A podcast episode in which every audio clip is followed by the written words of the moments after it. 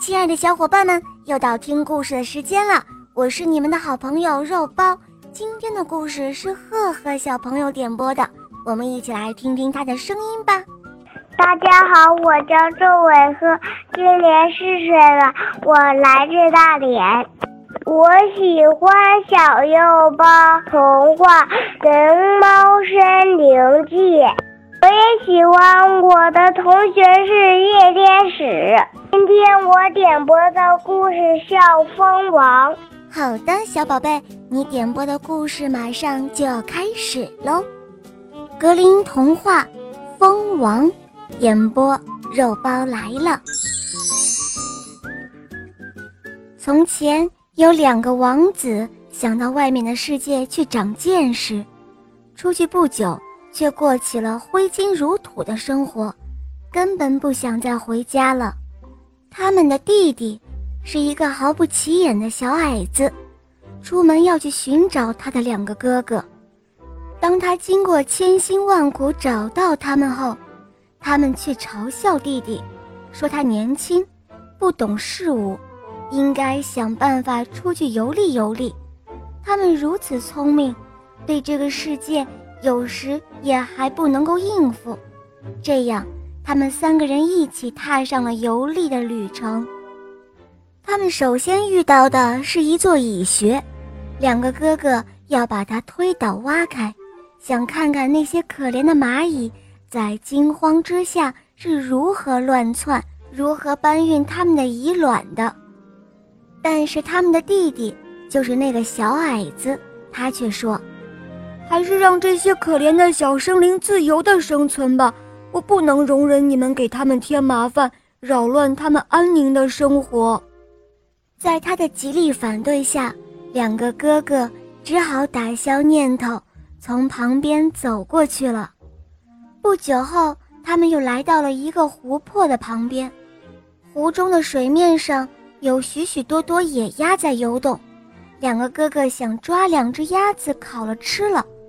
但是小矮子说：“让这些可怜的生灵自由的生存吧，你们不要杀害他们。”就这样，在他的反对下，他的两个哥哥只好作罢。随后，他们又来到一棵大树前，蜜蜂在树干上的一个洞内筑起了一个大蜂巢，好多的蜜蜂从树干上流了下来。两个哥哥想要在树下放一把火，把蜜蜂通通烧死，以便得到树洞内的蜂蜜。但是小矮子拦住了他们，他说：“呃，让这些可怜的小蜜蜂自由地生存吧，我不能让你们烧死它们。”最后，三个兄弟来到了一座城堡，他们经过马厩时。看到一些骏马站在里面，但都是一些大理石做的。城堡里看不到一个人。他们穿过了一间又一间的房子，终于发现了一扇上面有三把锁的门。门上有一个窗口，从窗口可以看到房子里的一切。往里面一看，他们发现房子里的一张桌子旁。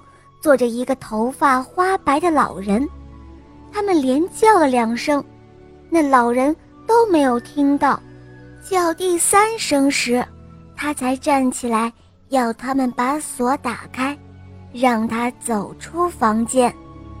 出来之后，他一句话也没有说，也不许他们乱动，默默地将他们领到了一张漂亮的桌子旁。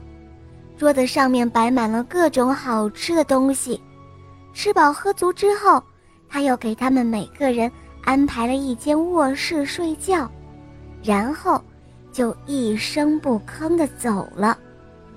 第二天的早晨，他来到老大的卧室，将老大带出房间，来到一张大理石的桌子前，桌子旁边有三个石碑，看了碑上的刻文。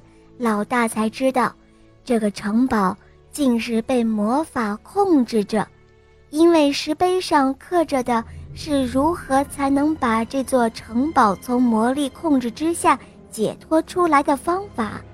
第一条碑文是，在森林的苔藓下面，散落着公主的一千颗珍珠，必须把它们全部找到。如果在太阳下山前还缺一颗没有找到，那么那个寻找的人就将变成大理石。于是大哥出发了，他找了一整天，但是夜幕降临时。他找到的珍珠还不到一百颗呢，所以他像碑文上所说的一样，变成了石头。第二天，二哥也冒险去了，但他的结果也不比大哥好多少，他只找到一百颗珍珠，因此同样变成了石头。第三天，轮到小矮子了，他在苔藓中翻找着。可要找到珍珠实在太困难了，这个活也太苦太累。他伤心地坐在石头上哭了起来。就在他处于绝望之时，曾被他救过的蚁王给他帮忙来了。蚁王带来了五千只蚂蚁，那些蚂蚁很快就把所有的珍珠都找到了，并且把它们搬到一起，堆成了一大堆。第二条碑文上说，必须把公主卧室的钥匙从湖中捞出来。小矮子来到湖边，那两只他救过的鸭子正好在湖中戏水。他们看到他后，马上游过来问他，需要什么帮助呢？了解了他的困难之后，鸭子们立即潜入水中，很快就从湖底把钥匙捞了上来。第三件事情是最难的，就是要从三个公主中找出最年轻、最美丽的小公主。但是她们三个公主都一样漂亮，长相完全相同。他得知的唯一线索就是大公主吃过一块糖，二公主吃过一些糖浆，小公主吃过一满勺的蜂蜜。他要找出。到底是哪一位公主吃过蜂蜜？这时候，那个曾经被小矮子救过的蜂王又来了。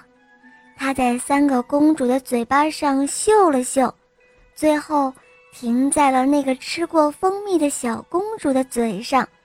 小矮子知道，那个一定就是小公主了。于是，魔法被解除了，所有变成石头的人。都醒了过来，恢复了他们本来的面目。小矮子和年轻美丽的公主结了婚。公主的父亲过世之后，小矮子就当上了国王。他的两个哥哥也娶了另外的两个公主为妻。好啦，小伙伴们，今天的故事肉包就讲到这儿了。